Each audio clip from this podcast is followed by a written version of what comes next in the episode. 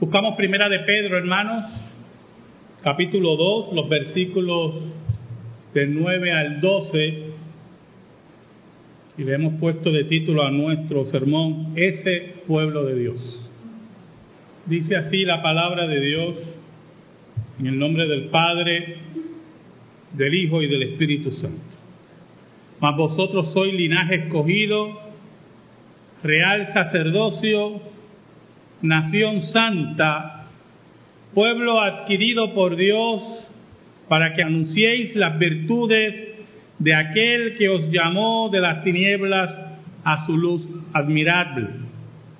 Vosotros que en otro tiempo no erais pueblo, pero que ahora sois pueblo de Dios, que en otro tiempo no habíais alcanzado misericordia, pero ahora habéis alcanzado misericordia Amados, yo os ruego, como extranjeros y peregrinos, que os abstengáis de los deseos carnales que batallan contra el alma, manteniendo buena vuestra manera de vivir entre los gentiles, para que en lo que murmuran de vosotros como de malhechores, glorifiquen a Dios en el día de la visitación, al considerar vuestras buenas obras. Oramos. Bendito Padre, gracias te damos nuevamente porque nos permites en tu gran misericordia y tus misterios exponer tu palabra. Escóndenos bajo la sombra de la cruz y que tú seas glorificado. Llega a las necesidades de tu pueblo por tu palabra. En el nombre de Cristo Jesús. Amén y amén. Ese pueblo de Dios. En una ocasión, hermanos, un hombre en una reyerta de celos asesinó a otro. Y como ocurre muchas veces, huyó de la ley por mucho tiempo. Un día fue arrestado y llevado ante la justicia, pero cuando fue llevado ante la justicia había un detalle que fue esgrimido en el tribunal por su abogado. El hombre estaba condenado a muerte por una enfermedad terminal. El juez era un juez bastante duro y expresó que era lamentable su condición, pero que él no se lamentó cuando quitó la vida al otro hombre. Y por lo tanto lo condenó a un sinnúmero de años. El abogado insistió que él iba a morir en la cárcel por su condición y el juez no lo escuchó. Estando en la cárcel, su vida se fue agriando más, fue comiendo menos. Con las fuerzas que le quedaban, era un recluso problemático. Y poco a poco su vida se fue apagando. Un día se le anuncia que tiene una visita y recibe la visita cuando ve a la persona que se acerca a él, él ya moribundo, se da cuenta que es el hijo del hombre que él asesinó. Y él le dice las siguientes palabras. Si usted supiera quién soy yo, usted no estuviera aquí. Yo asesiné a su padre El hombre lo miró y le dijo, ¿sabes? Yo sé que tú asesinaste a mi padre. Sé que huiste y sé que estás muriendo. Posiblemente usted viene a burlarse de mí al final de mis días. Posiblemente vienes al final de mis días a tomar venganza de lo que le hice a tu padre. Era un hombre que su corazón estaba entenebrecido por el pecado, pero ese hijo le dijo, no, yo vengo aquí para que sepas que te he perdonado y para que conozcas al que cambió mi vida al que transformó mi vida y me dio las fuerzas para decidir perdonarte. Allí ese hombre moribundo, con tanto pecado en su corazón, con tanto odio, vio reflejado a Cristo en la vida del hijo de aquel hombre que él había asesinado. Él le preguntó, ¿quién es el que ha cambiado tu vida? Y él le presenta a Jesús. Y allí, en los últimos meses de su vida, ese hombre reconoció su condición pecaminosa y aceptó a Cristo como su único Salvador personal. Por el testimonio de ese hijo que lo perdonó y que le presentó a Jesús, él entendió qué grande era el pueblo de Dios, o mejor dicho, que había pueblo de Dios en el planeta Tierra. En esta semana leí dos noticias de misioneros, uno deben haberlo oído usted, la muerte de una misionera en México, al norte de la República Mexicana, una misionera bautista, por los graves problemas que hay en México por el narcotráfico, fue tiroteada, ella estaba con su esposo y un misionero en la India que fue quemado por grupos fanáticos hindú. Donde se mueve la iglesia de Cristo, ese pueblo de Dios, es el pueblo que es perseguido, es el pueblo que es odiado, es el pueblo que siembra amor y recibe balas, pero al mismo tiempo es el pueblo que es la sal de la tierra, la luz del mundo, que perdona donde los hombres no perdonan, que da donde los hombres no dan, que se entrega donde los hombres no se entregan. El apóstol Pedro nos dice en el versículo 9, mas vosotros sois linaje escogido, real sacerdocio, nación santa, pueblo adquirido por Dios, para que anunciéis las virtudes de aquel que os llamó de las tinieblas a su luz admirable. Y el apóstol Pedro toma las características que en el Antiguo Testamento se le aplican a Israel y él se le aplica a la iglesia. Primero, que es un linaje escogido. La doctrina de la elección siempre está presente en ese plan de salvación, en ese orden de salvación que la Biblia plantea. Ese es el primer paso yo tuve un poquito de problema con el término linaje. Suena un poquito racial. Pero la escritura dice que de todos los pueblos en Apocalipsis, Dios tiene a los suyos. Y de, ese, de esos pueblos, de todas esas naciones, Dios ha hecho un linaje escogido, la iglesia, el pueblo de Dios. Ese es el linaje escogido. Al mismo tiempo, ese pueblo es real sacerdocio.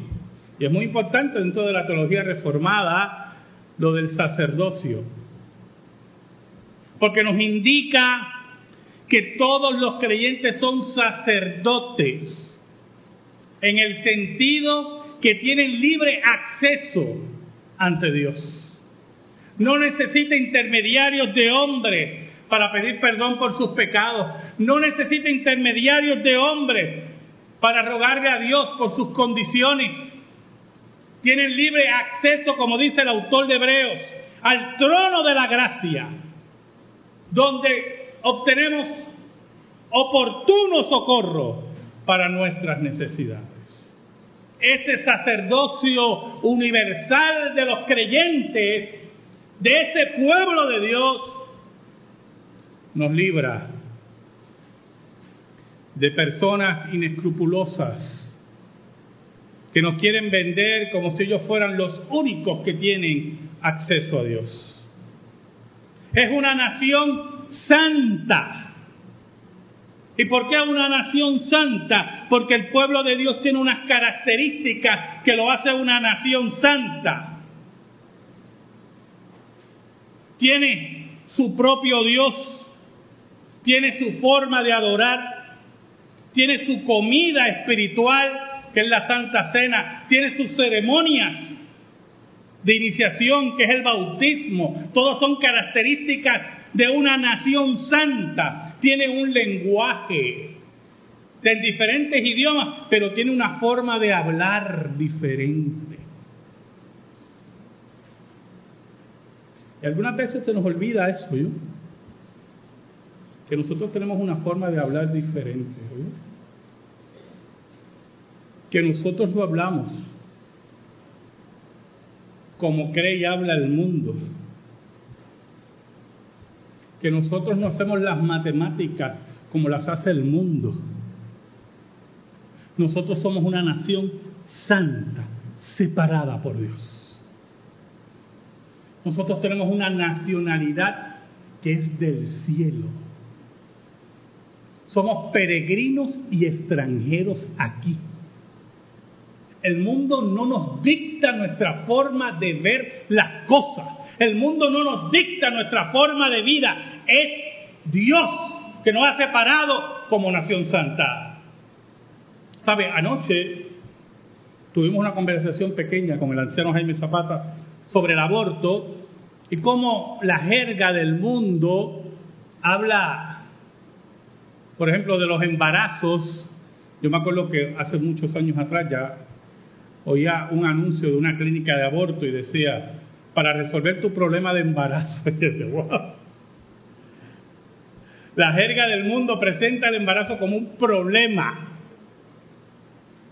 ¿Y sabes algo, amigo y amiga que me escucha, hermano que me escucha?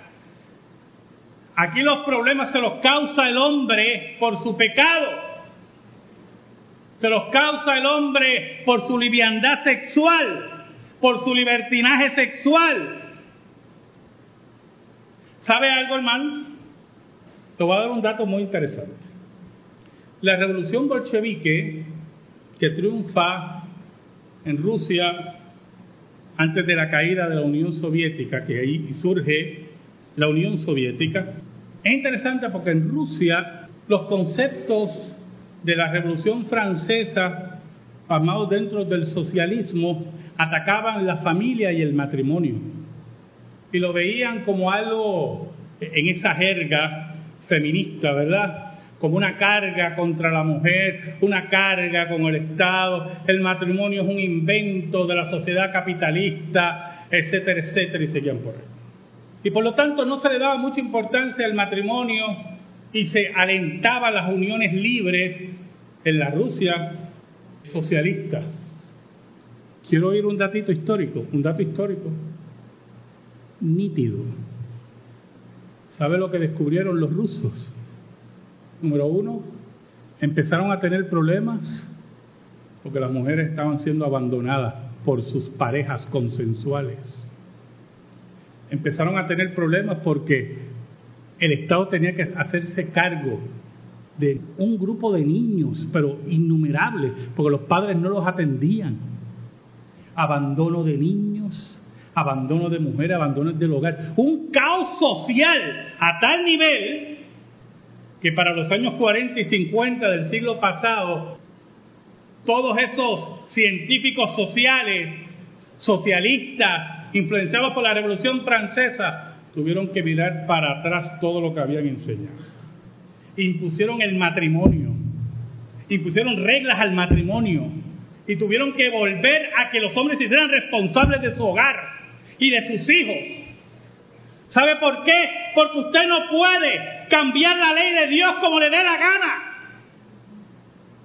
Y la sociedad rusa, que se había hecho enemiga del matrimonio, se convirtieron más conservadores que los norteamericanos y el matrimonio nuevamente se elevó a una categoría importante, protegido por ley del Estado, del Estado ruso, porque se dieron cuenta, sin usar la palabra pecado, aunque era pecado, sin usar la palabra depravación, aunque era depravación, que si usted no le pone reglas al hombre, y a la mujer, como dice la escritura, en el matrimonio, en la paternidad responsable, en la maternidad responsable, el hombre y la mujer hace lo que le dé la gana, porque así es el pecado, desordenado y rebelde contra la ley de Dios. Eso no ocurrió en la América protestante, ocurrió en la Rusia socialista. Nación Santa. Pueblo adquirido por Dios adoptado por Dios, pagado el precio por Dios. Nosotros no hemos puesto nada. Él lo ha puesto todo por nosotros. Lo entregó todo por nosotros. Y nos adquirió a precio alto en la cruz del Calvario. Yo me pregunto, y siempre me he preguntado, yo no sé, ¿verdad? Lo que Dios adquiere lo que Dios adquiere a ese precio, ¿quién se lo puede quitar? Yo no entiendo eso. No entiendo de que la salvación se pierde. Nunca he entendido eso. Lo que Dios adquiere por el precio de la sangre de su Hijo, ¿quién se lo puede quitar? ¿Qué humanito puede quitarle eso a Dios? ¿Qué demonio puede quitarle eso a Dios? ¿Qué infierno puede contra el cielo. Ahora el apóstol Pedro nos habla de esa importante responsabilidad de ser sal y luz, por ser ese pueblo de Dios. Por eso él añade, para que anunciéis las virtudes de aquel que os llamó de las tinieblas a su luz admirable. Y es muy importante eso, yo. Usted anuncia que las virtudes de quién? usted, de usted, de su testimonio. Mire hermano, con mucho respeto, todos tenemos nuestros testimonios. No hay mayor testimonio que el Gólgota, que la cruz. Él nos invita como pueblo adquirido de Dios, como nación santa, como real sacerdocio, a anunciar las virtudes de aquel que nos llamó de las tinieblas a su luz admirable. Las virtudes de Cristo, la vida de Cristo, el amor de Cristo, la muerte de Cristo, la tumba vacía. ¿Sabe por qué? Oiga, ¿sabe por qué? Hay muchos por qué, pero hay algo que el apóstol Pedro enfatiza. Yo lo voy a poner, ¿verdad? Él lo pone bien bonito, pues, apóstol al fin, ¿verdad? Vamos a ponerlo como lo dice este jíbaro de Santurce. Porque nosotros no valíamos nada. Nada. Mire cómo dice el versículo 10. Vosotros que en otro tiempo no erais pueblo. Usted no era nada. Pero que ahora soy pueblo de Dios que en otro tiempo no habíais alcanzado misericordia, pero ahora habéis alcanzado misericordia. Ustedes que estaban olvidados, que ustedes estaban arrinconados, hoy Dios los ha hecho cercanos, los ha hecho pueblo de Dios. Se ha derramado en misericordia sin nosotros merecerla. Por eso el apóstol Pedro insiste en el versículo 11 de que entendamos que nuestra ciudadanía, nuestra verdadera ciudadanía está en los cielos. Nosotros somos extranjeros aquí, peregrinos, no pertenecemos a este mundo. Nosotros hemos salido de Egipto, hemos salido de Sodoma y Gomorra, y habrá muchos que en el pueblo de Dios añorarán las ollas de Egipto y sus guisos. Y otros harán como la mujer de Lot, que Dios le dice, no mires para atrás. Mira qué sencillo era. Sigue caminando, no mires para atrás. Nada más. Nada más. No le dijo, lleva una piedra de 60 libras y no mires para atrás. Arrástrate como serpiente y no mires para atrás. No. Camina con los dos piececitos que Dios te y no mires para atrás. Y ella hace y mira para atrás.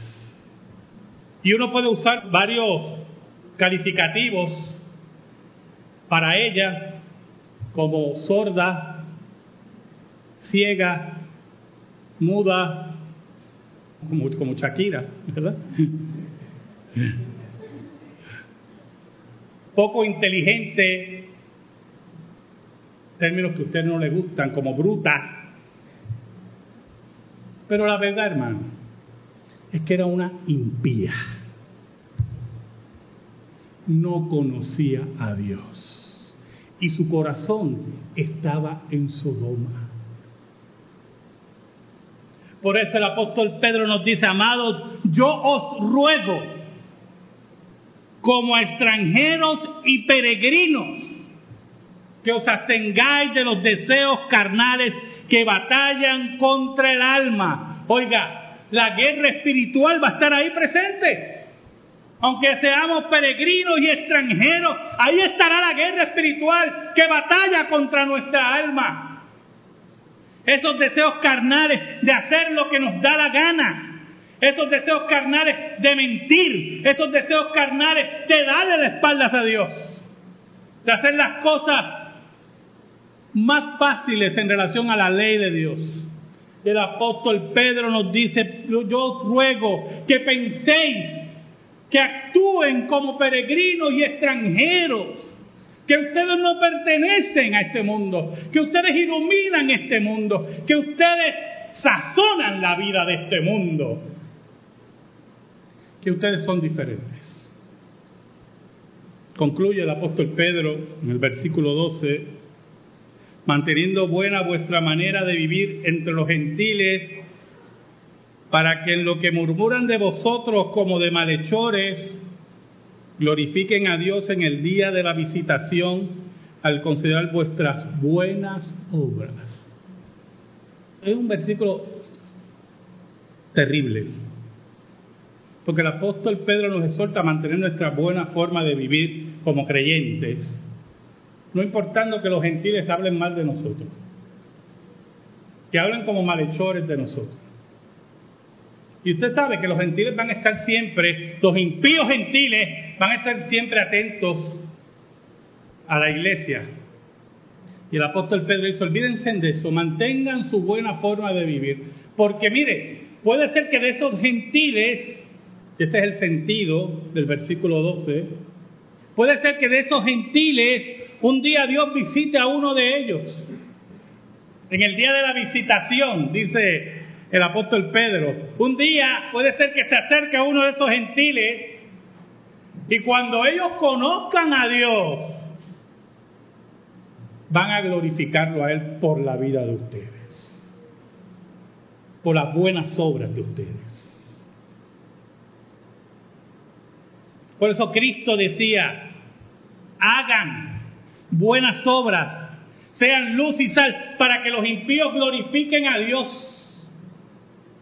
Porque sabe algo, hermano, y esto es bien importante. Sea usted creyente o sea impío, y vamos con los impíos, guste o no le gusta el mundo, ellos tienen una obligación de glorificar a Dios. Ellos tienen una deuda de glorificar a Dios. Por eso en Apocalipsis, cuando habla de los grandes juicios, decía que los impíos maldecían a Dios. Y mire cómo añade el profeta Juan. Maldecían a Dios aquel que los podía librar de los juicios.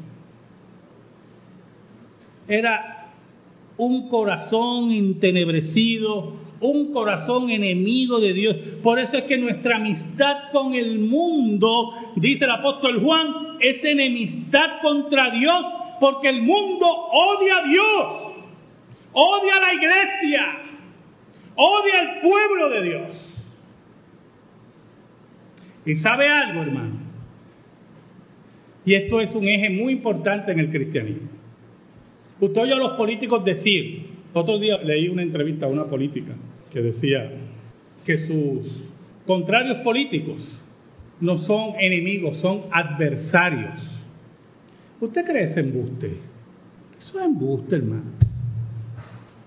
Eso es un embuste. Los políticos aquí se odian. No me vengan con ese cuento que ellos son adversarios. No son mis enemigos. Son embuste. Mire cómo está nuestro país. Nuestro país es un caos. Y los políticos tienen la culpa de eso. Se odian entre ellos.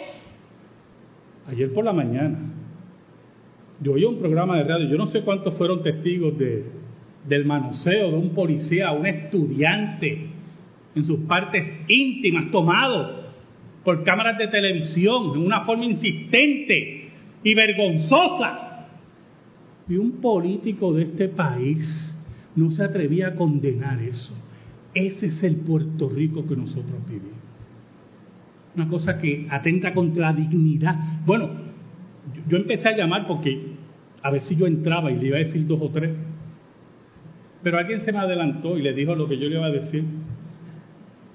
Y le dijo, oiga, y si llega a ser la hija de usted y la esposa de usted, así está Puerto Rico.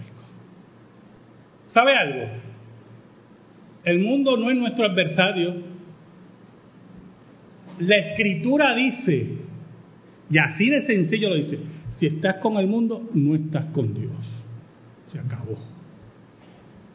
En Dios, en la ley de Dios, nosotros que somos el pueblo de Dios, aquí no hay tintas medias.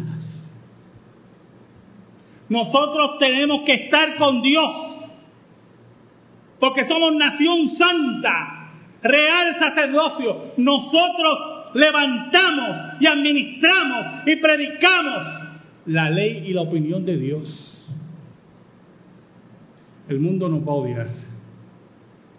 ¿Cuándo usted ha visto que a un peregrino y a un extranjero